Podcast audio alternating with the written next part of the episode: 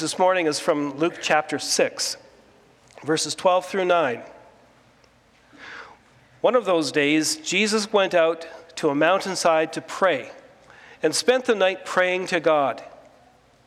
When morning came, he called his disciples to him and chose 12 of them, whom he also designated apostles Simon, whom he named Peter, his brother Andrew, James, John, Philip, Bartholomew, Matthew, Thomas, James, son of Alphaeus, Simon, who was called the Zealot, Judas, son of James, and Judas Iscariot, who became a traitor. He went down with them and stood on a level place. A large crowd of his disciples was there, and a great number of people from all over Judea, from, Judea, from Jerusalem, and from the coastal region around Tyre and Sidon, who had come to hear him and be healed of their diseases.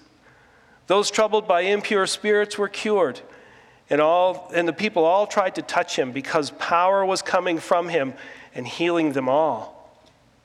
This is the word of the Lord.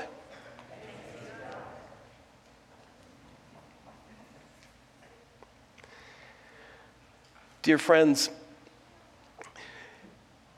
Jesus had three great loves. And we see them all three in this passage, in this short passage of Luke. In Luke 6, verse 6, verse um, 12, we see his first love, his love for the Father.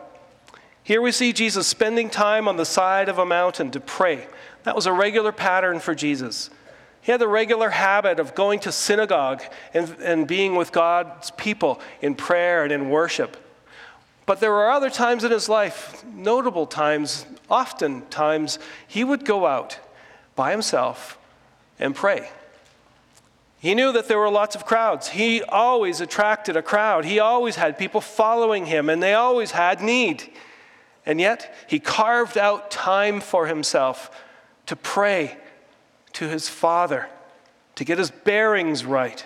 He knew the demands would be there when he got back, and yet he took the time. He knew that there was so much he could be doing, but this was his habit. And it shows how strong and how important Jesus considered his relationship to God. He spent the whole night in prayer, being in that relationship of love he had with his Father. He spent the whole night getting direction, affirmation, resting in God's love. That is the upward direction of his love. And then in Luke chapter 6, verse 13 to 16, we see his second great love, his love of his disciples. Here we see Jesus come down the mountain and he calls 12 disciples.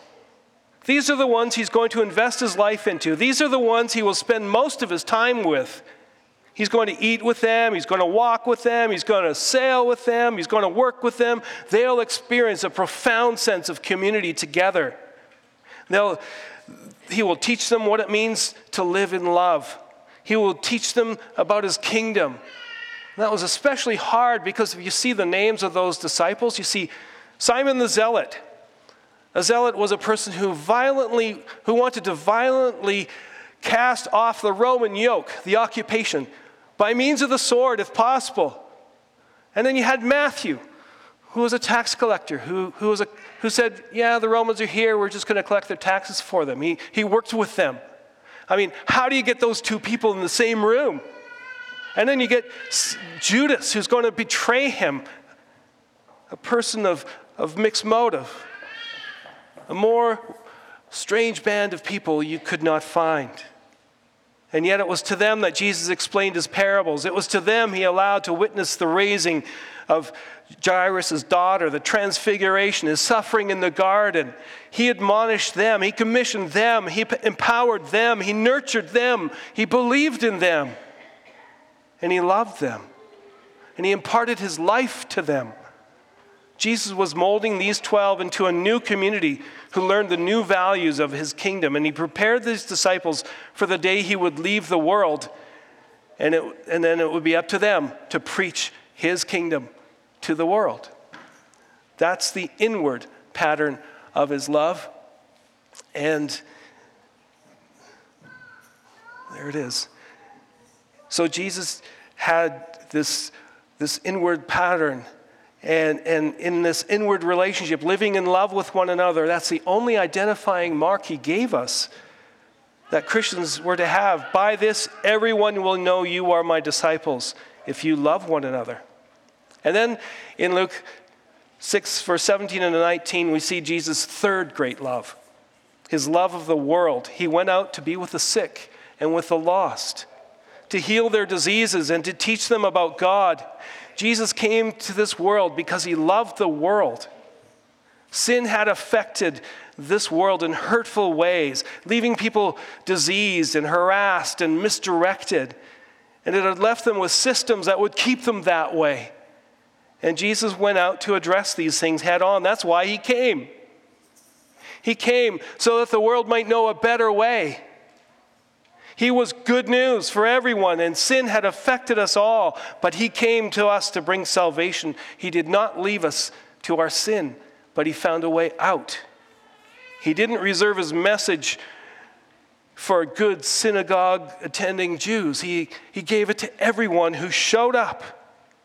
He's come to restore a broken relationship between humans and God. And the kingdom of God is for you, he said. Believe in me, and you will have abundant life and wholeness and peace and real joy. I will show you how to live. I will be your Savior. That's the, the outward pattern of his love. So Jesus had this pattern of up and in and out. And I think that's, there we go, up, in, and out. Up with his father, in with his spiritual family, and out to a broken world with good news. These three loves compelled him in his life. And if that's true of Jesus, is, what do you think that means for those who follow him? Is that true of you? Are you compelled by these three loves to worship and pray, to be with God's people and learn about Jesus, and to go out into the world to bring news of salvation? Well, yes, we are. The mission of our church is this that we grow in relationship with God, each other, and our community. It follows that pattern. We grow upward in our relationship with God, we go inward in our relationship with each other, and we grow outward with our relationship with our community. These three loves compel us. And on this Mission Sunday, we remember that we who follow Jesus are called to follow his pattern.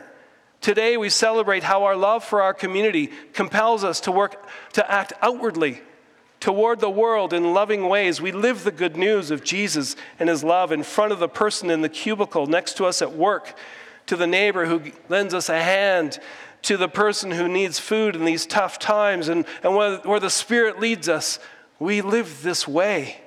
And when the Spirit leads us, we speak this way and we tell the good news of his kingdom.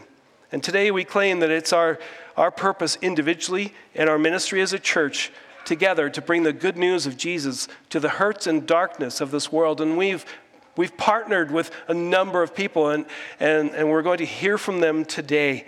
So pay attention to as you hear stories of outreach and listen to what God might be calling you to join or to start doing. Christ's love compels us to follow him in mission. Amen.